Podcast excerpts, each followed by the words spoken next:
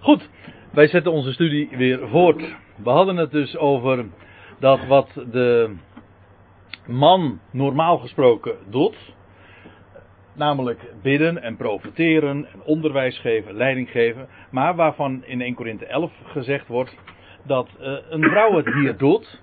Dat kan, dat is helemaal geen, uh, dat is, blijkt dus op zich geen punt te zijn. Alleen het, zijn het is een mannelijke functie en ze zou dat ook, en dat is het, het, uh, het vervolg, dat aangeven wanneer ze dat doet met, met een macht op het hoofd.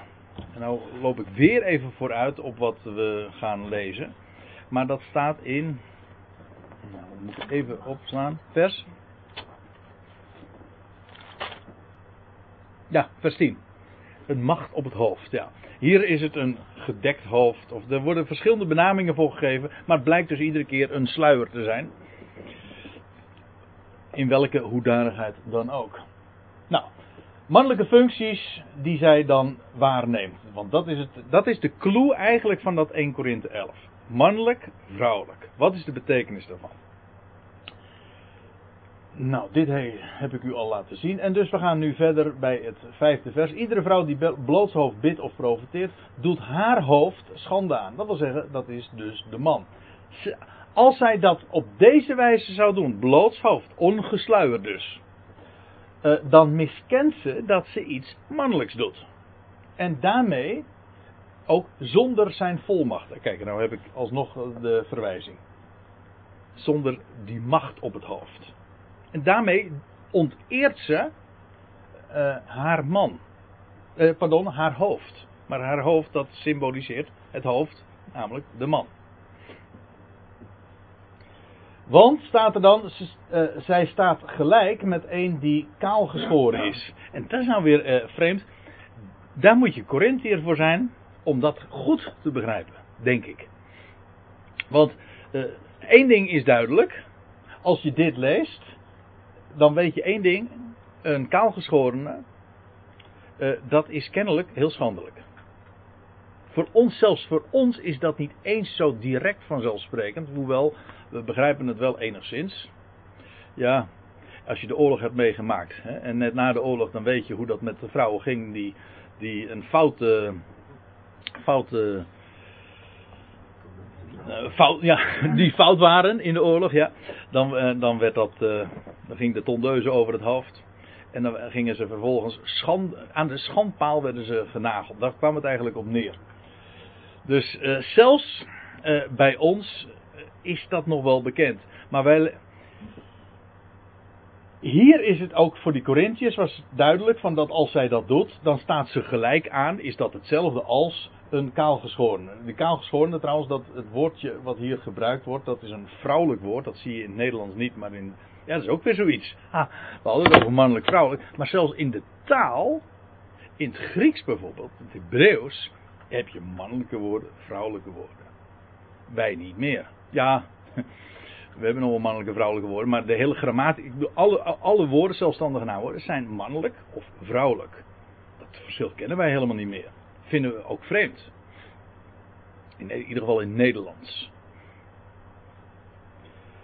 Uh, in, het Grieks zie je hier bijvoorbeeld, dat gaat het over een kaalgeschoren. En uh, de associatie is kennelijk, het was een, schandelijk, uh, een schandelijke vrouw. Zelfs in, moet je nagaan bij de Corinthiërs. Nou, en bij de Corinthiërs kon er heel veel mee door. We hebben dat al gezien. Dat leven als een Corinthiër, dat was een heel losbandig leven. Dat was de context van die Corinthiërs. Maar voor hen was het duidelijk, een kaalgeschoren, dat is iemand die een schandelijk beroep uitoefent. Of een schandelijk iemand. En kennelijk een hoer. Dat is uit buiten bijbelse bronnen weten we dat ook. Maar aangezien we bijbelstudie doen, uh, laat ik dat maar even voor wat het is. Je ziet trouwens ook in de Mosaïsche wet dat uh, een paar keer terug dat uh, ook een kaalgeschorene, ik geloof dat in het boek Numeri zoiets staat, heeft dat ook te maken, een vrouw die dan schande gemaakt wordt en die, wordt, die werd kaal geschoren. Goed, het is duidelijk, dat is schandelijk. En en dan zegt Paulus, want indien een vrouw zich het hoofd niet dekt, moet zij zich ook maar het haar laten afknippen. 1, 2, 3, 4, 5, 6, 7, 8, 9 woorden. In het Grieks staat hier één woord. uh, letterlijk staat hier: laat haar zijn afgeknipt. Woordje moeten staat er niet. Nee. Uh, laat zij dan zijn afgeknipt. Als, als dit, als, indien de vrouw zich het hoofd niet dekt, laat ze dan inderdaad, als ze uh, geen sluier heeft, geen lang haar of geen sluier heeft, wel, laat haar dan helemaal afgeknipt zijn, kaal dus.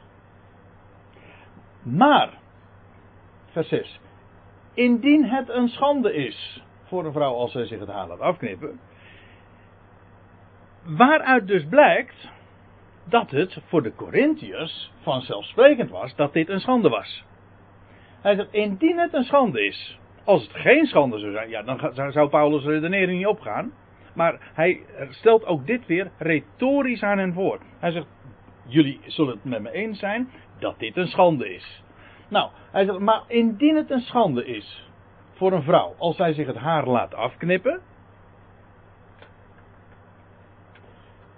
of zich kaal laat scheren. Het verschil tussen het een en het andere is: het enige doe je met een schaar en het andere doe je met een mes of een scheermes. Dat is het enige verschil. Maar het effect is hetzelfde, in beide gevallen ben je kaal. Maak je jezelf kaal. Wel, Paulus zegt tegen die Corinthiërs: dat is toch een schande. Voor ons, ik geef het toe, en ik heb het nou eigenlijk al verschillende keren aangegeven, is dit niet 1, 2, 3 vanzelfsprekend. bij ons kan eigenlijk alles ermee door. Omdat, maar dat heeft er ook weer te, mee te maken dat uh, voor ons dingen ook niet, geen betekenis meer hebben. Wij vinden dingen wel mooi of schoon, maar dat heeft niet te maken met uh, een innerlijke betekenis of een vaste betekenis, maar het heeft, dat heeft eigenlijk gewoon met, met mode te maken. Nog niet zo lang geleden had ik daar een gesprekje over. Maar dat is opmerkelijk wij vinden iets mooi, waar op basis van wat? Meestal niet op basis van echte een innerlijke waarde, maar gewoon omdat het mode is. Geldt toch voor. Nou, we zitten hier in een modewinkel. Hè? Het woord zegt wel mode.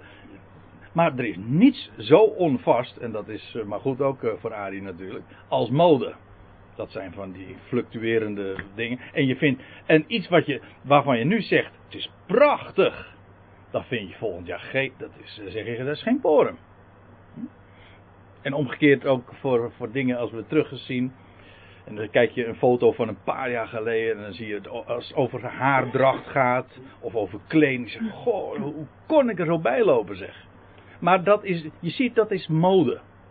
Geldt ook voor namen wanneer zeggen oh, dat is een mooie naam. Wat bedoelen we daarmee? Je associeert het met, met iemand die ook die naam heeft en die mag je wel en dan vind je het leuk. Of iedereen doet het en dan vindt iedereen het een mooie naam. En dat is, eh, onze hele begrip van schoonheid is gekoppeld, is in feite gebaseerd op niks. Op golvenbeweging, op onvastheid, op mode, op mode. Niet op innerlijke waarde. Een naam is mooi, waarom? Niet omdat het lekker klinkt, maar gewoon vanwege de betekenis.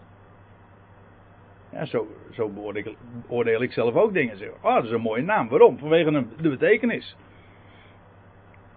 En dat geldt trouwens ook voor, uh, voor alle uiterlijke dingen. Maar zo zijn wij niet meer zo gewend om te denken.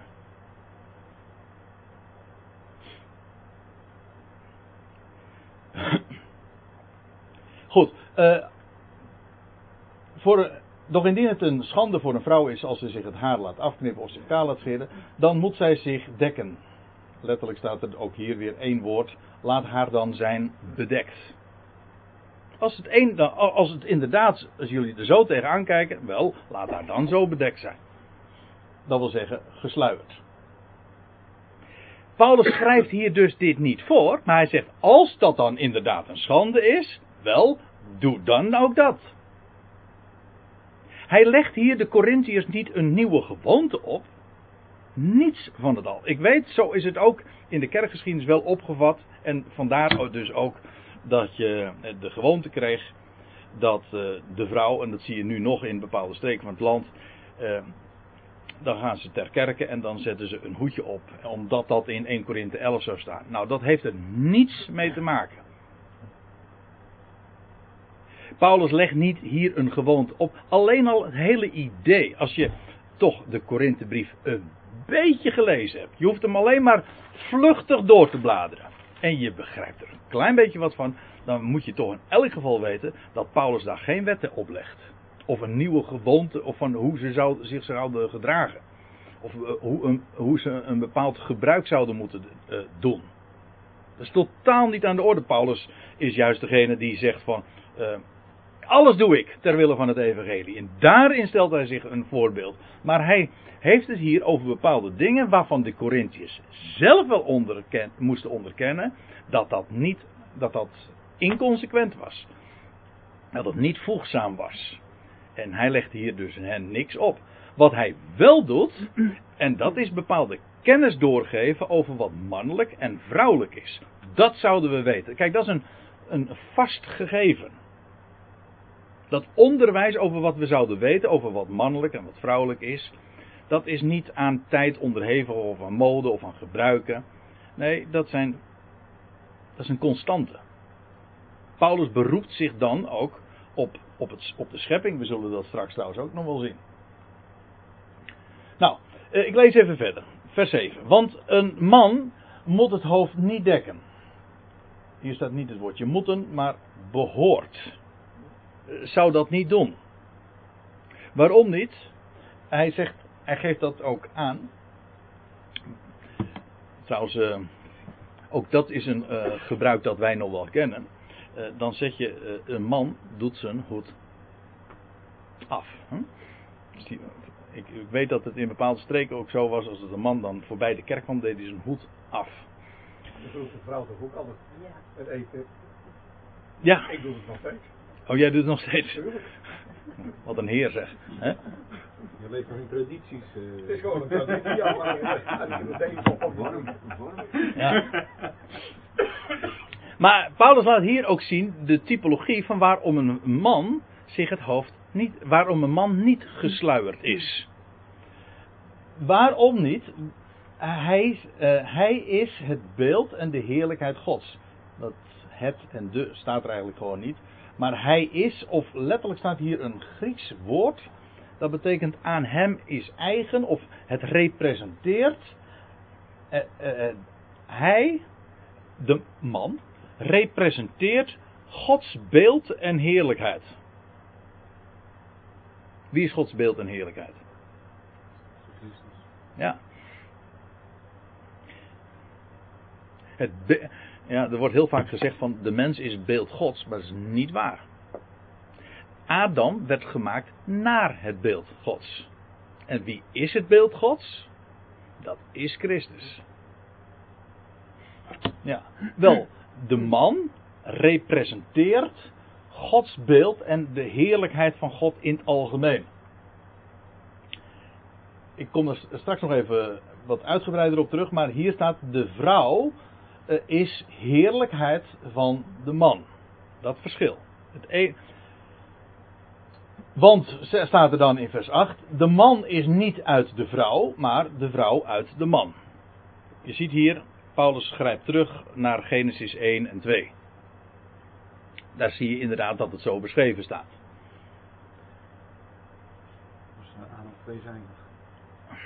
Ja, dat is, dat is nog weer een ander verhaal. Er staat eh, in Genesis 1, vers 27. Naar Gods beeld schiep hij hem, Adam. Mannelijk en vrouwelijk schiep hij hen. Ja. Dus Adam was inderdaad als zodanig werd geschapen naar het beeld Gods. Wel, de, vrouw, de man is niet uit de vrouw, de vrouw is uit de man. Het vrouwelijke is uit de man genomen. Nou, zie daar uh, Genesis 2. Dat verhaal van die rib. Maar die rib kunt u wel vergeten. Maar in ieder geval iets, een hoek uit de, de man. Nee, een zij, dat is een mooi, dubbel, dubbelzinnig woord. Een zijde uit de man werd genomen. Tsela, ja. Een zijde. De man was tweezijdig en een zijde werd er uit hem genomen. Ja. Goed. Genesis 2, vers 22. Makkelijk te onthouden. De man is immers niet geschapen om de vrouw, maar de vrouw om de man. Zulke dingen kan, je hier, kan ik hier in een uh, in Bodegraven in een kledingzaak gewoon nog wel zeggen.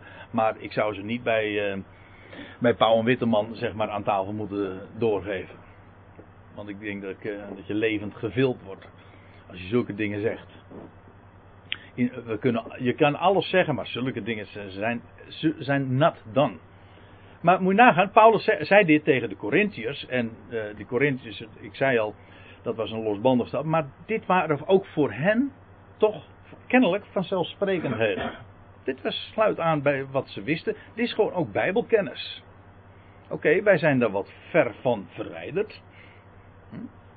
Maar de man is niet geschapen om de vrouw, maar de vrouw om de man. Ook dit is gewoon een bijbelgegeven. Het is niet goed dat de man, de mens, nee, de mens alleen zei. Het was nog niet, hij was nog geen man. Het, hij was mens en de vrouw werd om hem geschapen. Nou, laat ik het eens op een rijtje zetten. Ik weet niet of het goed zit. Ja? Kunnen we de tekst lezen? De man. Hij, ik zal het even schematisch voorstellen. Hij representeert het beeld en heerlijkheid van God. Christus. De vrouw representeert de heerlijkheid van de man. Zij is ook uit de man. Zij is ook geschapen om de man.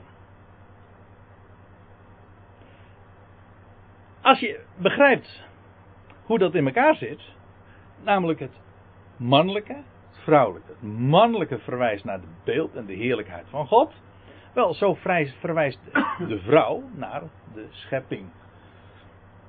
Laat ik, laat, ik dat nog eventjes een klein beetje meer uitwerken. De man representeert de schepper, de vrouw representeert de schepping.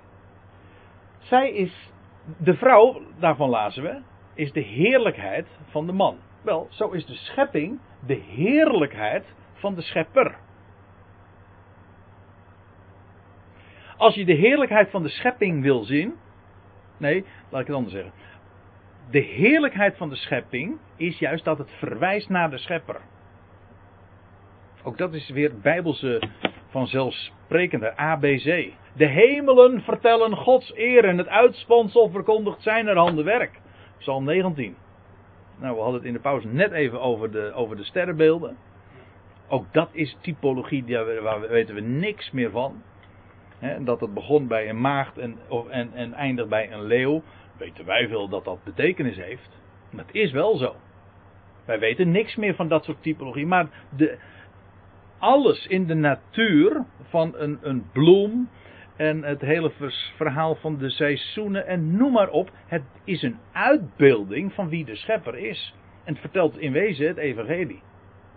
Het evangelie staat in de sterren, maar het staat ook gewoon in de natuur allemaal gewoon beschreven. En als je een zaadje in de, in de grond stopt en dan sterft het en vervolgens komt in de lente komt het weer boven, boven de aarde levend. Ik bedoel, uit een dode natuur. Wel, dat is een uitbeelding van leven uit de dood. Dus dat is het evangelie. Het vertelt de heerlijkheid van de schepper. Nou, zo kun je nog wel even doorgaan. Maar, goed. De schepping. Heerlijkheid van de schepper. Zoals de vrouw de heerlijkheid is van de man, maar ook uit de man is. Wel, zo is de schepping uit de schepper. En zoals de vrouw er is om de man, zo is de schepping er om de schepper, niet omgekeerd. Dit is zo bazaal om te weten.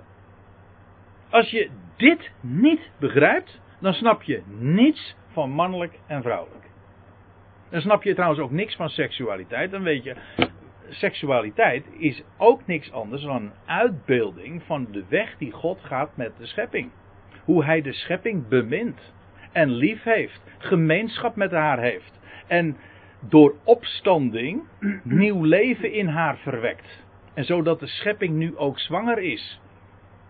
In blijde verwachting. Nou, ik bedoel, dat, dat zijn lijnen, associaties die zo elementair zijn in de schrift.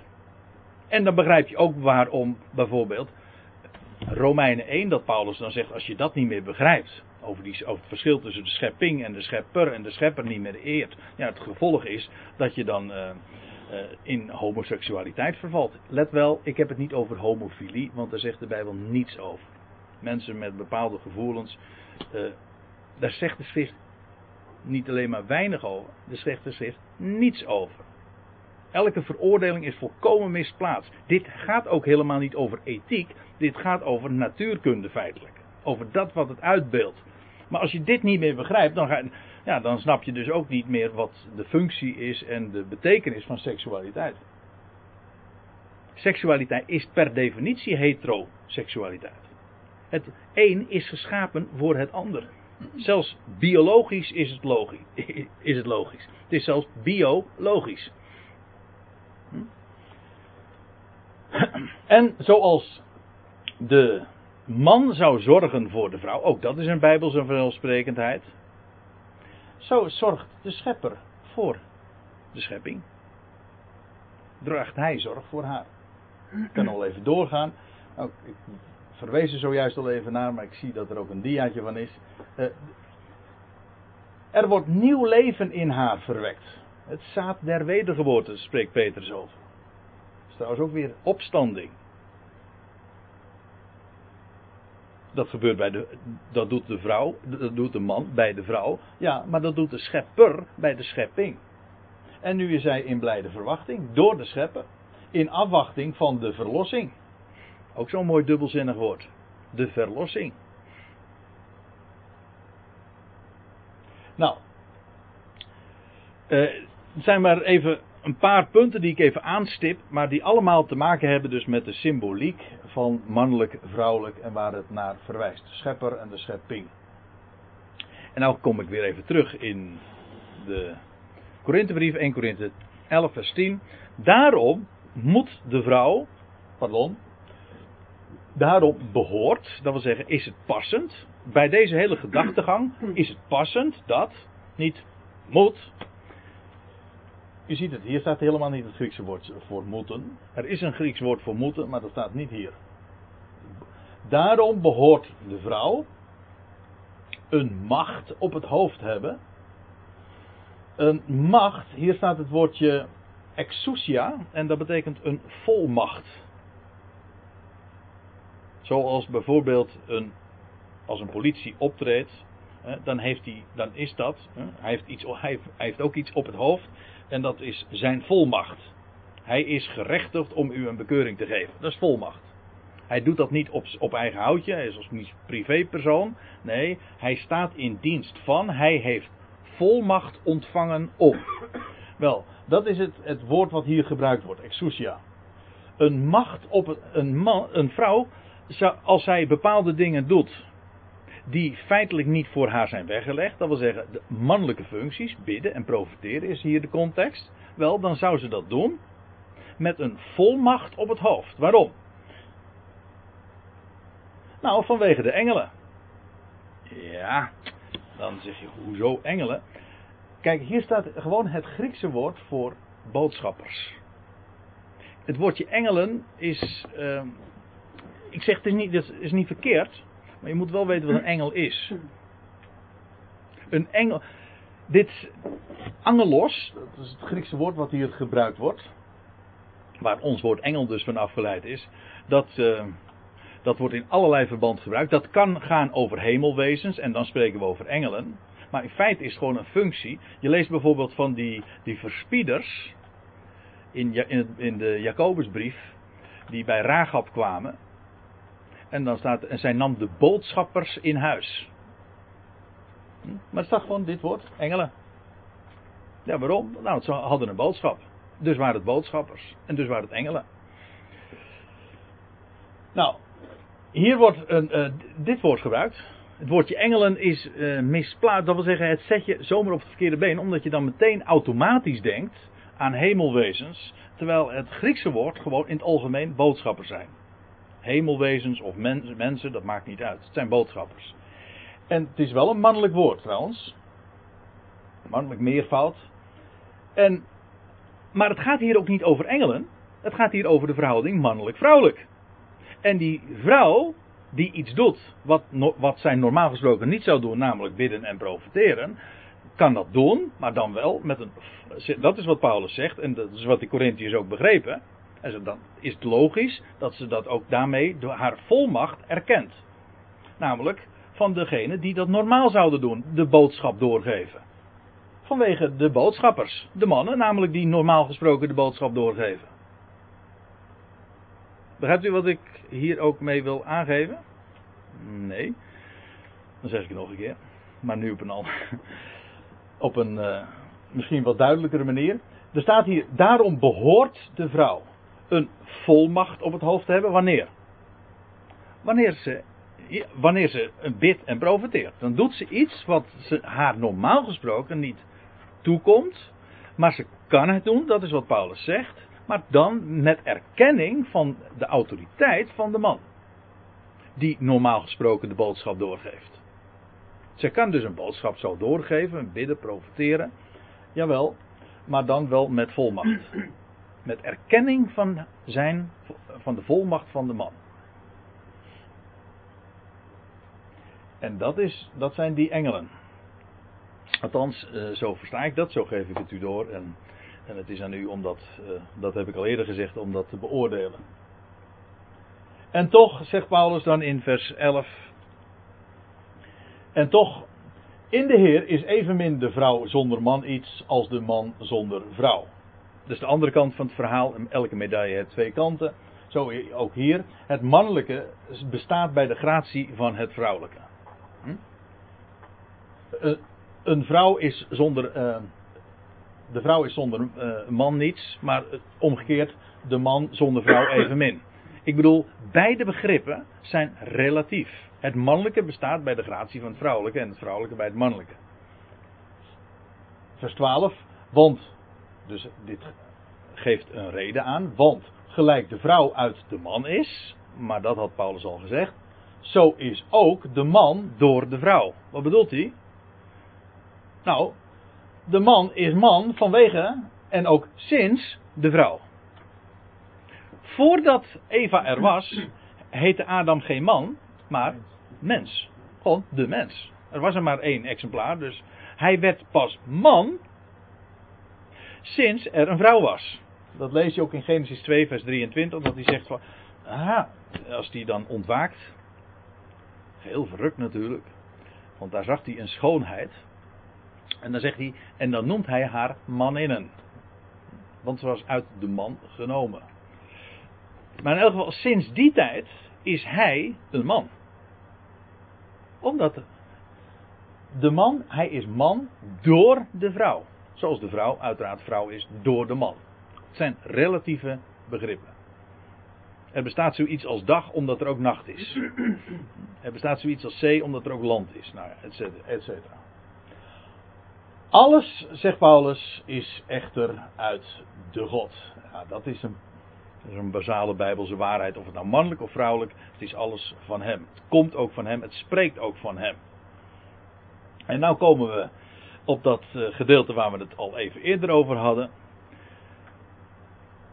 Waar ik naar verwees in verband met die bedekking. Oordeelt zelf. Dat is een retorische vraag dus. En ze mochten het zelf worden. Hij zegt in 1 Corinthië 10: Ik spreek als tot verstandige mensen. Beoordeelt zelf. Iedere keer zegt, stelt Paulus die vraag aan hen. Is het voegzaam dat een vrouw met ongedekte hoofden tot God bidt? Ja, wij zouden zeggen. Ik, dat is, daar is niet zoveel uh, mis mee. Hm? Is het voor ons voegzaam? Ja, dat hangt er vanaf. Voor die Corinthië was het absoluut niet voegzaam. Dat is een ding wat duidelijk is. Voor ons is dat niet zo vanzelfsprekend meer. Nogmaals, dat is geen compliment aan ons. Ik zou haar zeggen, het, is, uh, het spreekt juist ervan dat we een heleboel dingen zijn kwijtgeraakt. Maar nogmaals, dit geeft aan dat Paulus hen niet iets oplegt.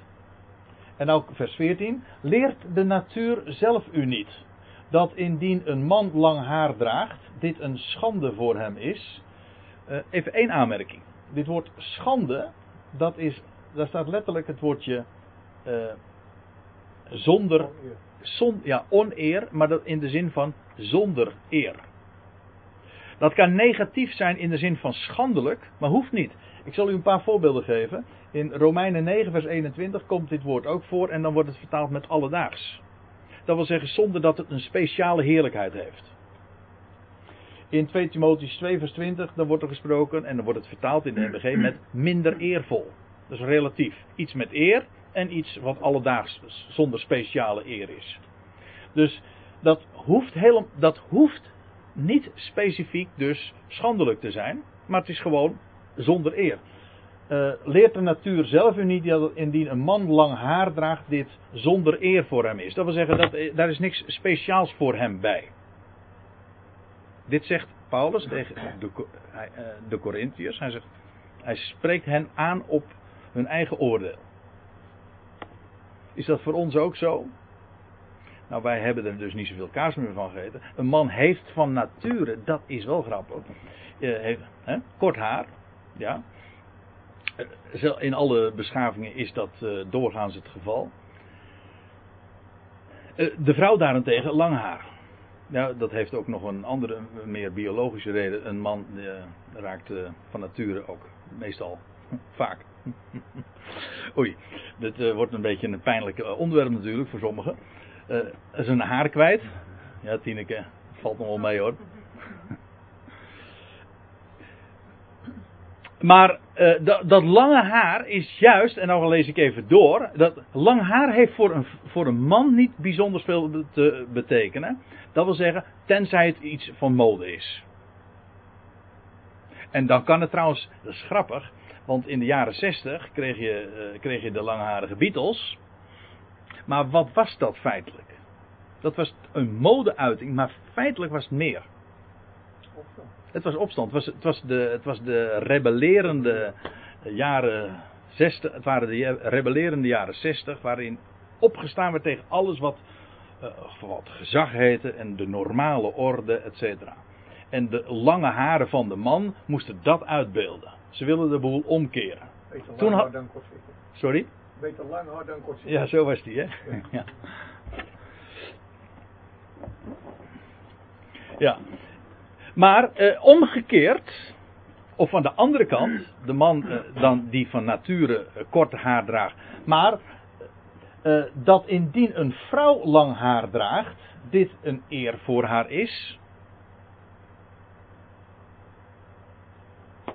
Ja, ik kan er. Eh, wordt, hier, wordt hier het omgekeerde gezegd?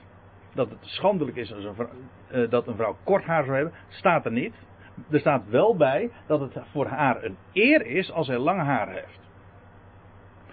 Hier worden de, hier de Corinthiërs aangesproken. Paulus, voor Paulus is dit een vanzelfsprekendheid. Nogmaals, ik geef hier uh, niet mijn mening. Ik vertel gewoon zoals Paulus het zo doorgeeft. Immer zegt hij: Het haar is haar tot. Maar ik zei u al eerder. Er staat hier het Griekse woordje anti. En anti betekent niet tegen maar betekent in plaats van. dat is wat verwarrend, maar hoe, dat misverstand er ingeslopen is, uh, dat, is uh, dat heeft wel een reden, maar goed, daar zullen we het nu niet over hebben. Maar het betekent, dat Griekse woord anti, betekent in plaats van. En dat betekent dus dat haar, het haar van de vrouw, het lange haar, dat heeft de betekenis van een sluier. Of hij is haar in plaats van een sluier gegeven. En dan weten we dus ook meteen waar Paulus het over heeft. Hij heeft het over een sluier. Al dan niet lang haar. Zo staat het er.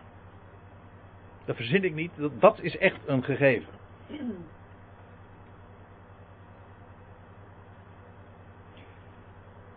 Kan je het ook nog omdraaien? Dat je zegt, nou, een vrouw mag er wel profiteren en bidden in de gemeente als ze maar lang haar heeft.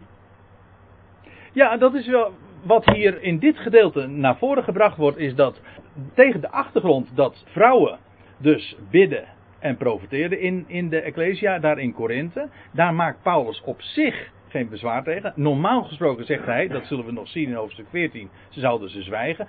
Als ze het doen, dan zouden ze dat doen met een volmacht op het hoofd. En dan zegt hij met, met lang haar, of met gesluierd. Ja, ja. Ja.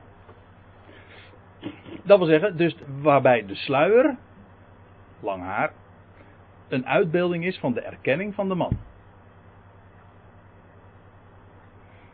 De Corinthiërs begrepen dit.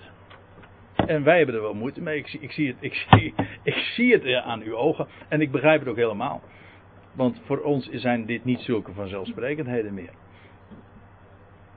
Maar ik zeg nogmaals, dit is A geen wet. Het gaat om het onderliggende onderwijs over mannelijk en vrouwelijk. En voor de rest zegt hij, oordeelt zelf. En dan zegt hij nog, en dat, dat is dan afsluitend, indien het er iemand om te doen is. Ja, dat is misschien een aardige afsluiting voor vanavond. Zijn we toch nog redelijk ver gekomen. En eigenlijk is het ook wel mooi om dit gedeelte als, als een eenheid te behandelen. En dat is dan ook gelukt. Hij sluit af met: indien het er iemand om te doen is gelijk te hebben. Dus als jullie hier nou over willen twisten. Dan zegt hij: Nou, daar ben ik niet voor in. Wij hebben zulk een gewoonte niet. En trouwens, evenmin de Ecclesia's van God.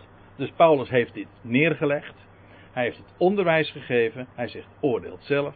En that's it. Wil je hierover twisten? Dan is niet aan mij besteed. Dat is wat de apostel zegt. Hij zegt: die gewoonte hebben wij ook niet. Dus ja, ik, uh, ik heb nu zo vanavond deze versen de revue laten passeren. Ik hoop dat we zo met elkaar ook uh, wat wijzer zijn geworden. En wat het allerbelangrijkste is, is dat Paulus begint met: Ik wil dat jullie dit weten. En dan begint en spreekt en benadrukt het onderwijs wat mannelijk en vrouwelijk betekent. Dat is een constante en hoe dat uitdrukking gegeven wordt, dat is inderdaad nogal fluctuerend. Dat wil zeggen dat verschilt voor de een of de ander. En dan, dan zegt hij van oordeelt zelf.